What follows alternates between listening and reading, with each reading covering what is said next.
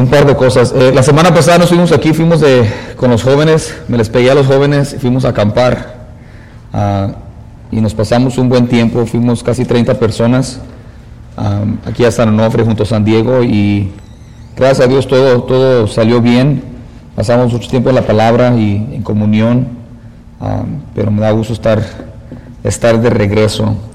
Les iba a mencionar otra cosa. Oh, sí. so, hoy eh, Vamos a terminar un poquito temprano. Y se ponen bien contentos. Vamos a terminar un poquito temprano porque alguien de nuestro grupo se va a bautizar ahora. No les puedo decir quién hasta el, ah, no, José Luis ah, se va a bautizar hoy. Y este y no sabía que fue su cumpleaños ayer. Vamos a cobrar doble.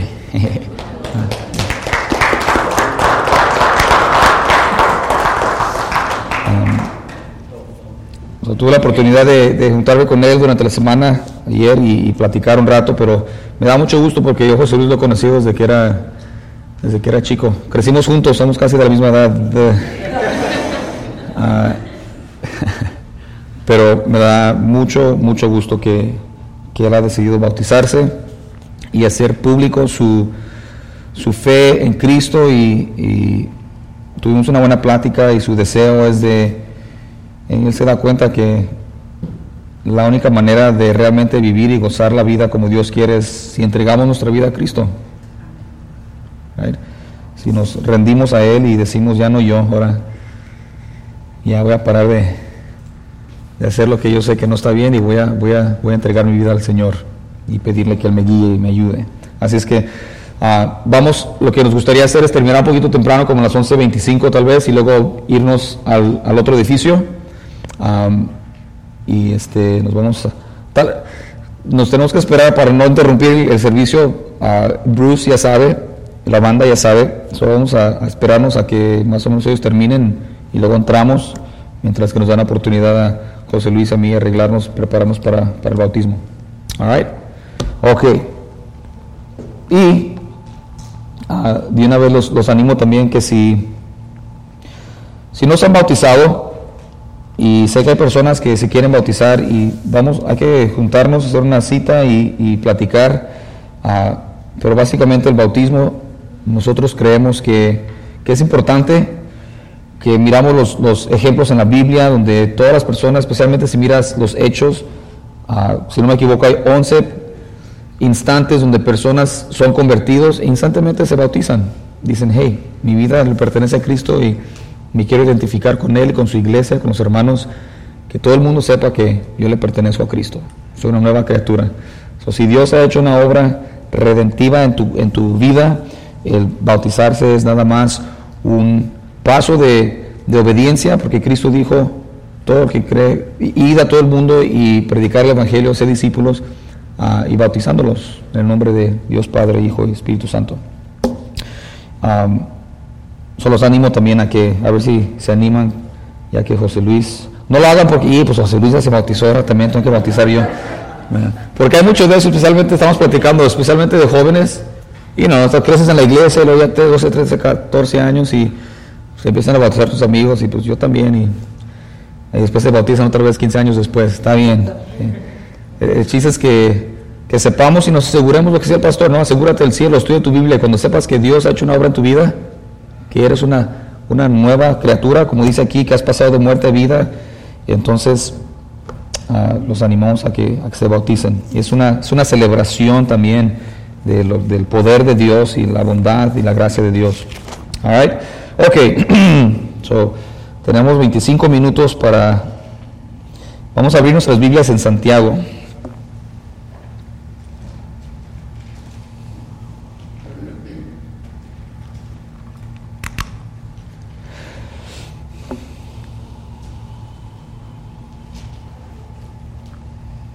Vamos a continuar nuestros estudios y mensajes del libro de Santiago.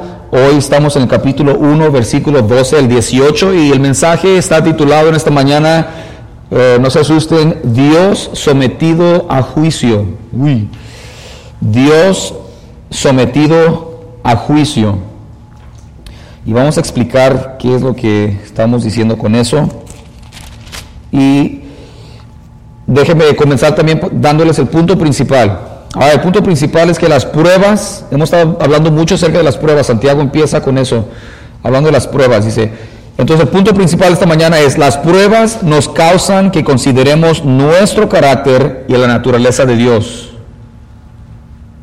Cuando estamos bajo pruebas, nos uh, forza a que consideremos nuestro carácter, pero también el carácter y la naturaleza de Dios. Y vamos a explicar eso. Tres puntos. El primer punto va a ser, vamos a hablar acerca de personas bajo prueba. Después, Dios bajo prueba. Y el tercer punto vamos a terminar con Dios siendo glorificado. Vamos a explicar antes que nos metamos en problemas con ese título raro. Santiago capítulo 1, versículos 12 al 18. Vamos a leerlo y luego vamos a regresar a explicarlo. Dice así. Bienaventurado el varón, a la persona, que soporta la tentación o la prueba, porque cuando haya resistido la prueba recibirá la corona de vida que Dios ha prometido a los que le aman. Cuando alguno es tentado, no diga que es tentado de parte de Dios, porque Dios no puede ser tentado por el mal, ni él tienta a nadie, sino que cada uno es tentado cuando de su propia concupiscencia es atraído y seducido. Entonces la concupiscencia, después que ha concebido, da a luz el pecado, y el pecado siendo consumado da a luz la muerte. Amados hermanos míos, no erréis. Toda buena dádiva y todo don perfecto desciende de lo alto, del Padre de las luces, en el cual no hay mudanza ni sombra de variación. Él de su voluntad nos hizo nacer por la palabra de verdad, para que seamos primicias de sus criaturas. Vamos a orar. Padre Santo, una vez más, gracias le damos por esta oportunidad de abrir su santa palabra y estudiar. Le pedimos, Padre, que sea usted el que nos trae este mensaje, que nos ayude también a cada uno de nosotros pon, poner atención, concentrarnos y, recibir su palabra con un corazón abierto y humilde. Ah, y también, Padre, ah, le pedimos su ayuda para ser hacedores de la palabra, no solamente oidores, que podamos aplicarnos este mensaje, que sepamos que es usted hablándonos a cada uno de nosotros personalmente, Padre. Gracias de nuevo, le pedimos esto en nombre de Cristo Jesús, nuestro Señor y Salvador. Amén. Muy bien, ¿qué es este asunto de Dios sometido a juicio? Cuando pasamos por pruebas, hermanos, las pruebas hacen una de dos cosas. Nos acercan a Dios o nos alejan de Dios y nos causan que dudemos. Y, todo eso ya lo hemos platicado en, las semanas pasadas. Si no estaban aquí, pueden mirar los mensajes que deberían de estar en el, en el internet para que puedan escucharlos también. Pero las pruebas pueden hacer una de dos cosas, nos acercan a Dios o nos alejan a Dios. Y hemos dicho y ya todos nos damos cuenta que todos pasamos por pruebas. Eh, y por ahí dijo alguien, sabe, si no pasa por pruebas, pídele a Dios que le dé una. Ah, yo no sé eso. sí, dijo Edward eso la semana pasada. Ah, bueno. Si pidieron pruebas, por eso miran tristes. Creo que si miran atentamente, todos estamos bajo prueba todo el tiempo y hemos platicado de eso, ¿verdad? y de diferentes maneras. Santiago dice eso en el primer versículo, en el segundo versículo, diversas pruebas, pruebas de diferentes tipos. Y muchas veces lo que tú no piensas que es una prueba, es una prueba tenemos que tener mucho cuidado. Entonces, vamos a mirar este asunto en el versículo 12 de las pruebas y vamos a empezar hablando de, cuando nosotros somos probados o cuando una persona, primer punto, personas bajo prueba. Dice aquí, bienaventurado el varón que soporta la prueba. Esa, la palabra tentación y prueba uh, son palabras diferentes, pero son traducidas igual. Aquí, en, especialmente si tiene una, versión como la Reina Valera, si tienes una versión más reciente, más moderna, hace esa distinción. So, más bien aquí diría, bienaventurado el varón que soporta la tentación o la prueba, porque cuando haya resistido la prueba o pasado la prueba, recibirá la corona de vida que Dios ha prometido a los que le aman. Déjeme explicar esto porque... Ah, si no tenemos cuidado, vamos a pensar, oh, entonces tengo que soportar la prueba y si paso la prueba, entonces Dios me da vida eterna. Eso no estaría correcto, eso estaría una mala interpretación, porque hay muchos versículos, incluyendo el que leímos en Juan 5:24, que nos explica que cuando escuchamos el mensaje Cuando venimos a Dios en arrepentimiento y en fe, Él nos da vida nos hace nacer de nuevo y hemos pasado de muerte a vida. Entonces, eso no es una condición, no está Santiago no está diciendo, hey, cuando te pase una prueba, si la pasas, entonces Dios te va a dar la vida eterna. Eso no, eso sería entonces contradictorio con todo lo que Pablo enseña, lo que el Señor Jesucristo enseña, y Santiago también lo enseña. Ah, todos nos damos cuenta que la salvación no es por obras. Entonces aquí no está diciendo que si, si te portas bien, soportas la prueba, entonces al final Dios te va a decir, ok, pasaste la prueba, ahora sí te debo la vida eterna. Y eso no es el caso. Aquí cuando dice, bienaventurado el varón que soporta la prueba, porque cuando haya resistido la prueba recibirá la corona de vida. Esa idea de la, corona de vida, hay otros lugares en la Biblia donde lo explica, pero Pablo muchas veces, ahorita que estamos en las Olimpiadas, cabe muy bien, en las Olimpiadas de antes no les daban medallas de oro, les daban una corona de como de, de olivos, una planta hecha en corona y se la ponían al, triunfador, al ganador. Entonces aquí dice, bienaventurado el varón que soporta la prueba, porque cuando haya recibido la prueba recibirá la corona de vida que Dios ha prometido no a los que se la ganan, sino a los que le aman, a los que tienen fe en Él, tienen una relación con Dios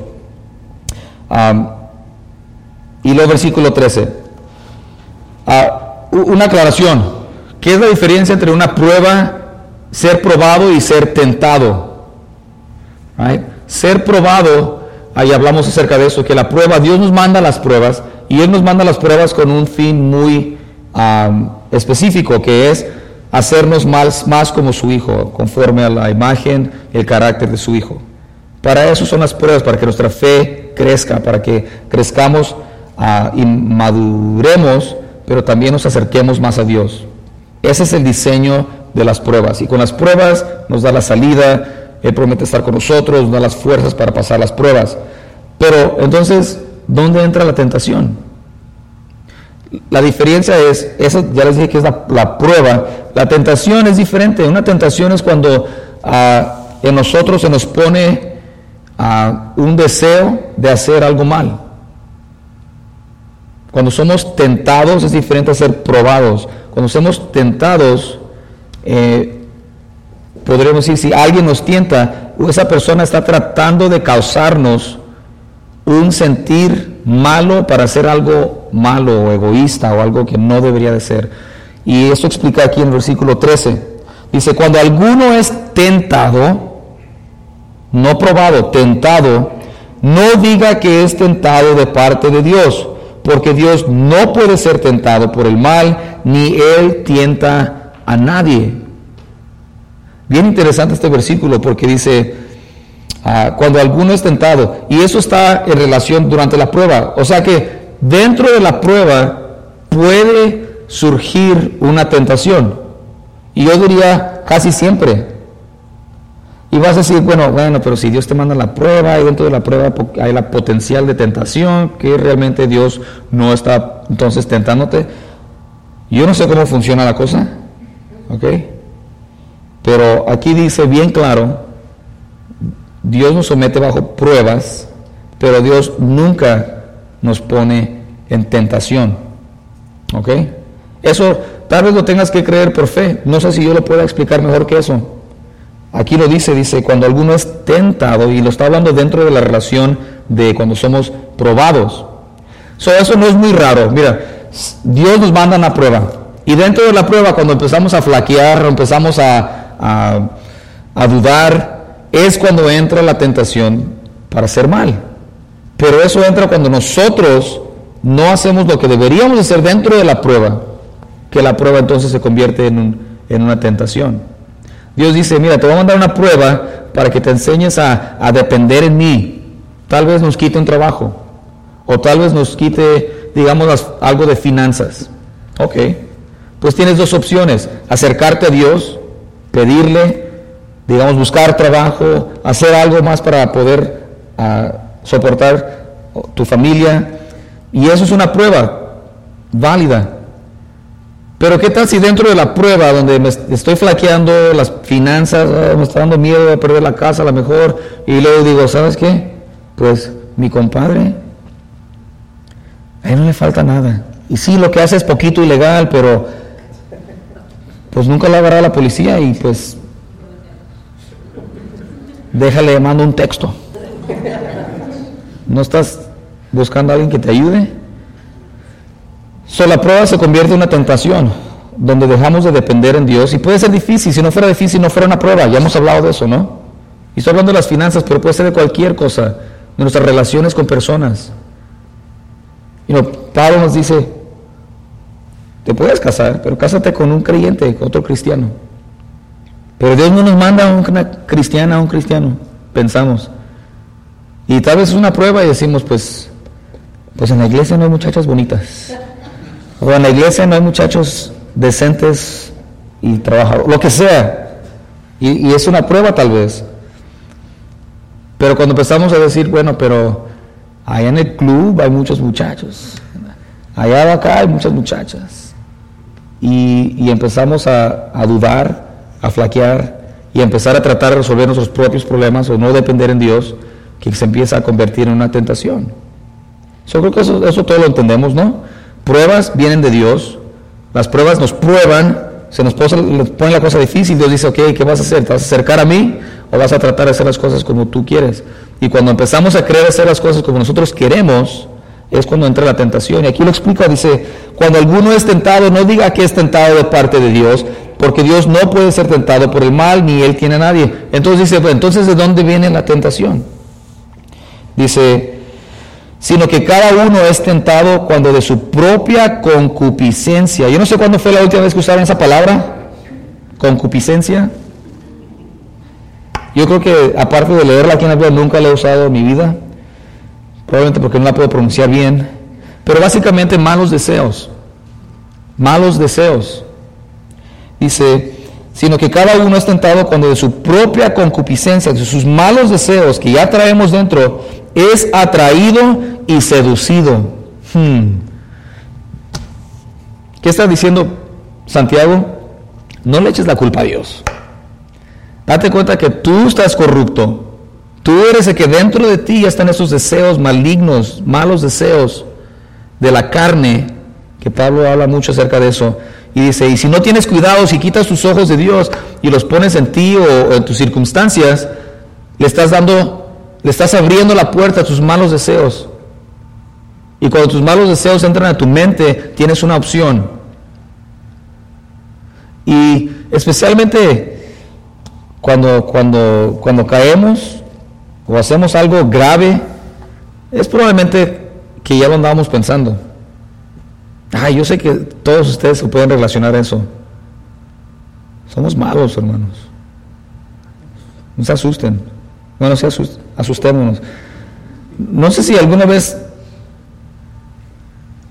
has sinceramente mirado tu vida y te has dicho, te has sorprendido de, tu maldad. Y dices, wow, sabía que era malo, pero no tanto.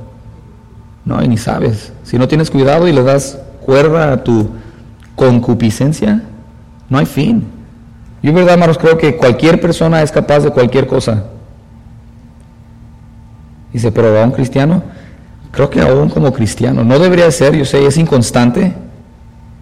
Si uno dice ser cristiano y anda haciendo cosas sin, sin, sin freno, sin remordimiento del espíritu, sin convicción del espíritu, si, estamos viviendo en pecado de esa manera, hay razón para dudar tu salvación.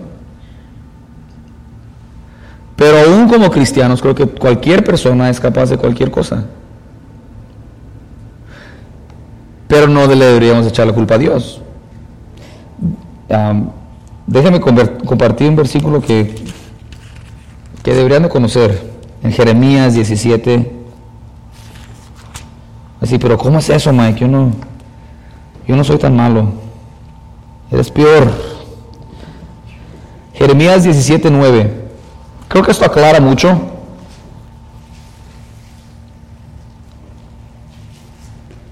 Me acuerdo que el pastor Delgado nos lo mencionaba seguido.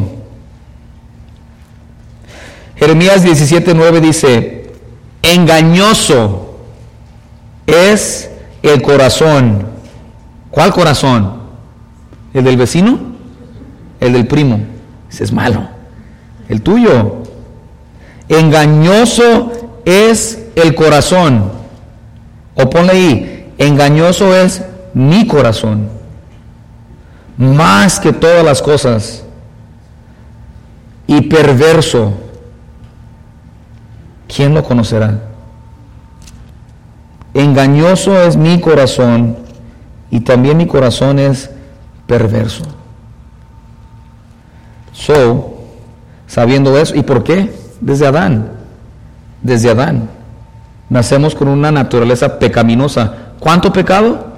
En realidad, si no tenemos cuidado, el pecado crece, el pecado ah, empeora y si no tenemos cuidado, terminamos haciendo, pensando, diciendo cosas que nunca pensaríamos que éramos capaces de hacer eso. Pero Dios te diría, y eso está dentro de ti. Decía, si no me equivoco, no sé si era Calvino, que decía, hey, mira, cuando viene un mal pensamiento en tu mente, dice que no les pasa a ustedes muy seguido, pero yo me sorprendo, increíble, las cosas que pasan. Y si, me imagino que todos somos iguales, ¿no? Si me empiezan a mirar medio raro. Cualquier instante, un pensamiento puede entrar a tu mente sin querer queriendo, sin como, ¿what? Y tienes una opción cuando ese pensamiento entra a tu mente. Puedes sacarlo de tu mente o puedes decir, hmm, ¿y luego qué pasaría? ¿Y entonces? ¿Y luego?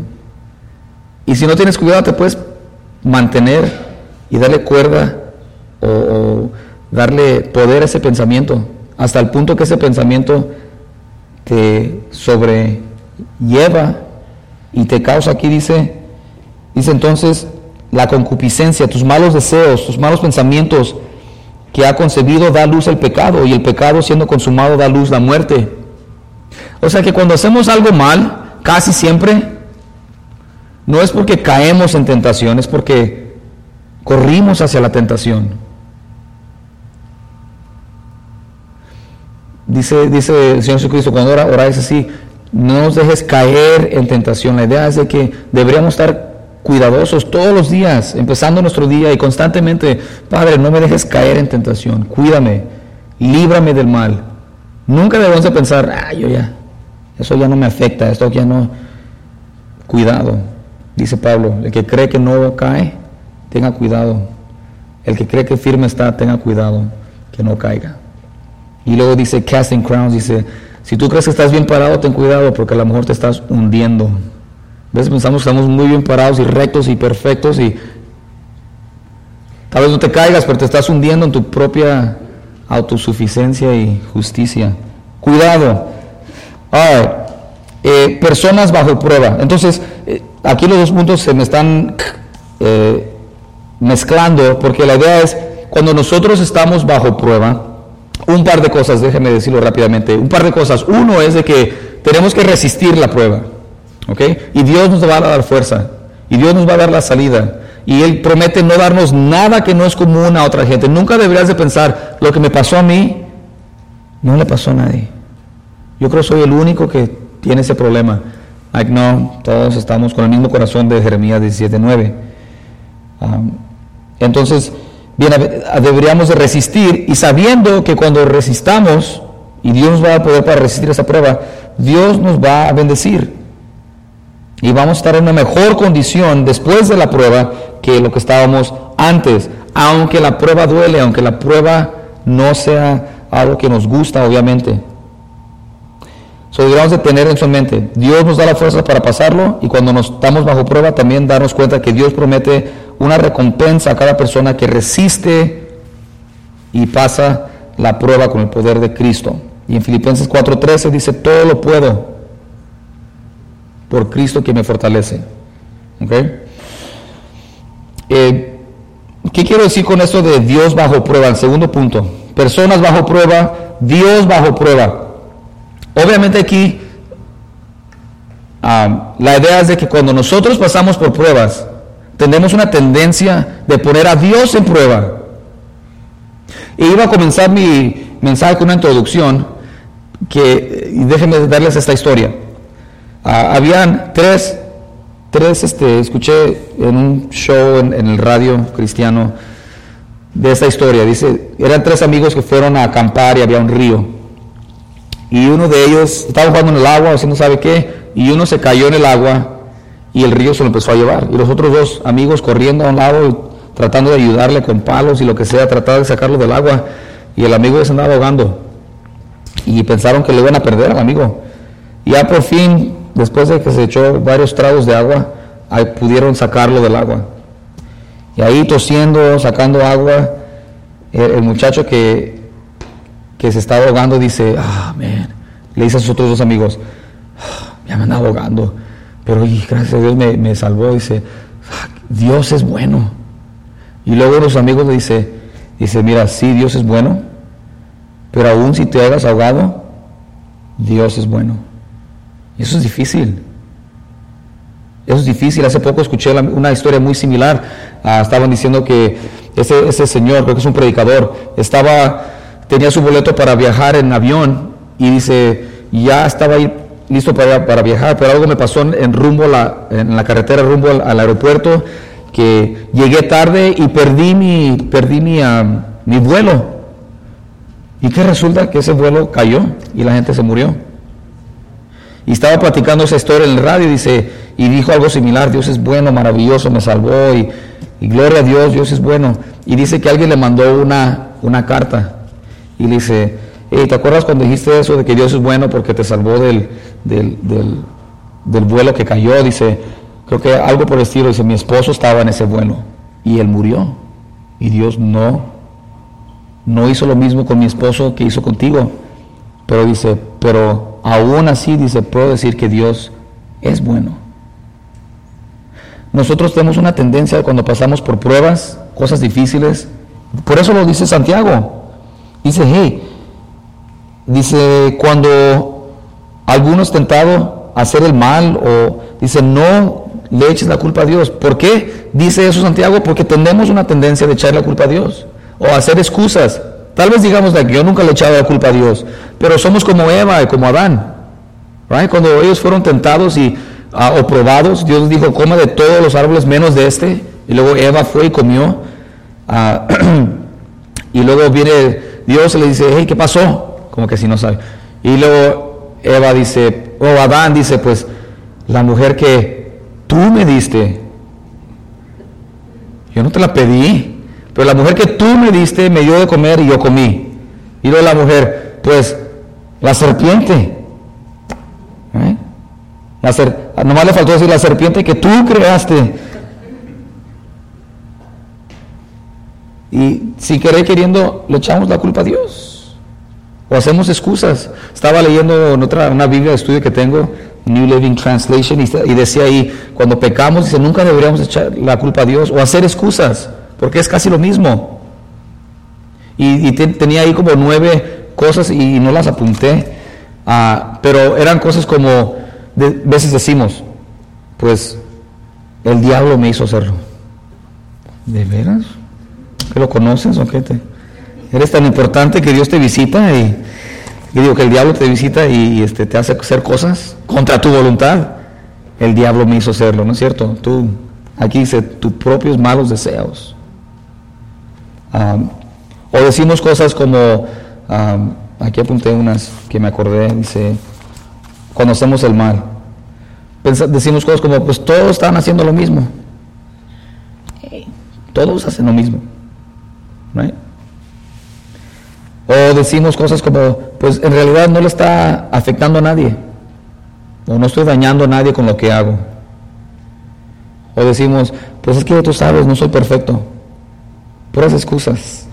Y en realidad estamos echando la culpa a Dios. Y cuando te, cuando, te encuentres así, no le eches la culpa a Dios.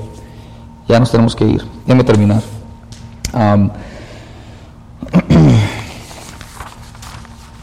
básicamente, cuando estamos en, nosotros bajo prueba, tenemos la tendencia de querer poner a Dios en juicio o en prueba y decir, a ver, ¿qué, ¿por qué me estás haciendo esto, Dios? O echar la culpa a Dios. Y eso no es. Aquí lo, lo explica muy claramente. No le eches la culpa a Dios. ¿Por qué nos dice? Porque tenemos una tendencia de hacer eso.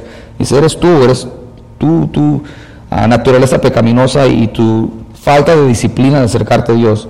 Entonces dice, versículo 16, amados hermanos míos, no erréis. Aquí es donde Dios es glorificado. Eh, somos nosotros puestos bajo prueba, nosotros ponemos a Dios bajo prueba, en nuestro mismo pensamiento pecaminoso, le queremos echar la culpa a Él, pero Santiago dice, no erréis, no te equivoques, déjame decirte quién es Dios. Y dice, toda buena dádiva, todo lo bueno y todo don perfecto desciende de lo alto, del Padre de las luces, el cual, en el cual no hay mudanza ni sombra de variación. Dice, ¿le quieres echar la culpa a Dios algo? Echa la culpa por darte todo lo bueno o dale el crédito. De Él no viene nada malo, de Él viene todo lo bueno. Él es glorificado en esto, en estas verdades. Dice, Él de su voluntad, nadie lo forzó. Él de su voluntad nos hizo nacer por la palabra de verdad, para que seamos primicias de sus criaturas. Ese es Dios. Dios es glorificado cuando realmente estamos bajo prueba y, consideramos nuestro carácter, el carácter de Dios, y ya pasamos por nuestra inmadurez querer de echar la culpa a Dios, Dios sale glorificado. ¿Por qué? Porque Él es bueno. Si te salvó de la ahogada o si te ahogaste, Dios es bueno. Dios es bueno todo el tiempo. Yo sé que es bien difícil porque muchos de nosotros batallamos y estas pruebas son difíciles.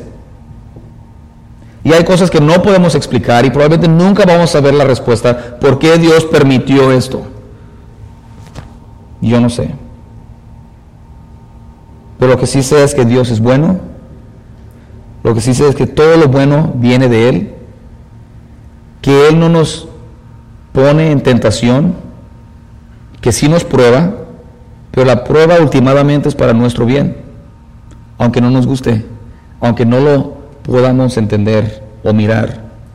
Es para nuestro bien y nuestro mejor bien es poder glorificarle a Él. Entonces las pruebas nos causan que consideremos nuestro carácter y también el carácter y la naturaleza de Dios. ¿Cuál es nuestro carácter? Si nos alejamos de Dios, ese corazón perverso, ese corazón engañoso, siempre va a estar ahí, hermanos. Y Pablo dice, lo bueno que quiero hacer no lo hago, y lo que no quiero hacer, eso termino siendo dice, ¿qué onda? Es la versión, la versión este, moderna. Todo lo bueno no lo puedo hacer y lo que no quiero hacer lo termino haciendo. Dice, ¿qué pasa? Dice, pero va a haber un día, va a haber un día, hermanos, donde ya no vamos a ser tentados, donde ya no vamos a ser probados. Y tal vez sea mañana, tal vez sean 50 años, pero cuando Cristo venga, cuando nos llame su presencia, todo esto, todas estas pruebas y todas estas tentaciones no van a existir. Y esa es nuestra esperanza. Vivimos con esa certeza, sabiendo de que aunque aquí caigamos, aunque aquí resbalemos, aunque aquí fallemos, Dios siempre está dispuesto a perdonarnos si nos arrepentimos, si confesamos. Y nos da un nuevo comienzo cada vez. Después vamos a hablar eso del peligro de que si seguimos cayendo, seguimos y no hay arrepentimiento, no hay cambio, entonces tenemos que tener mucho cuidado con eso también. ¿Ok? Todos estamos bajo pruebas, constantemente siendo probados. No pongamos a Dios bajo juicio, demos de la gloria que Él se merece en todo. Padre Santo, una vez más, gracias de nuevo por sus bendiciones y por permitirnos este tiempo de pasar en su palabra. Le damos gracias por las pruebas, aunque no nos gusten, Padre, aunque no entendamos, aunque no quieramos pasarlas. Le pedimos fortaleza, le pedimos sabiduría, humildad y perspectiva eterna, Padre, sabiendo que no siempre batallaremos con estas pruebas y tentaciones y que mientras que estemos aquí en la tierra, ah, usted nos manda estas pruebas para poder acercarnos a usted y ser más como su Hijo y por ello le damos gracias, por darnos su Espíritu Santo que nos da el poder para ah, sobrepasar estas pruebas ah, en el nombre de Cristo. Gracias por todos los hermanos que estamos aquí, le pedimos su bendición conforme estamos despedidos y muy en especial, Padre, le pedimos y damos gracias por José Luis, que va a ser bautizado hoy.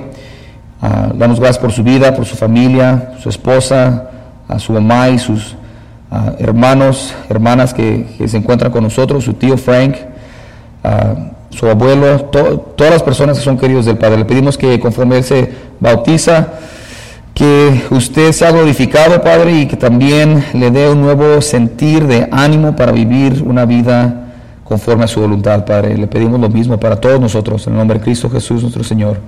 Amén.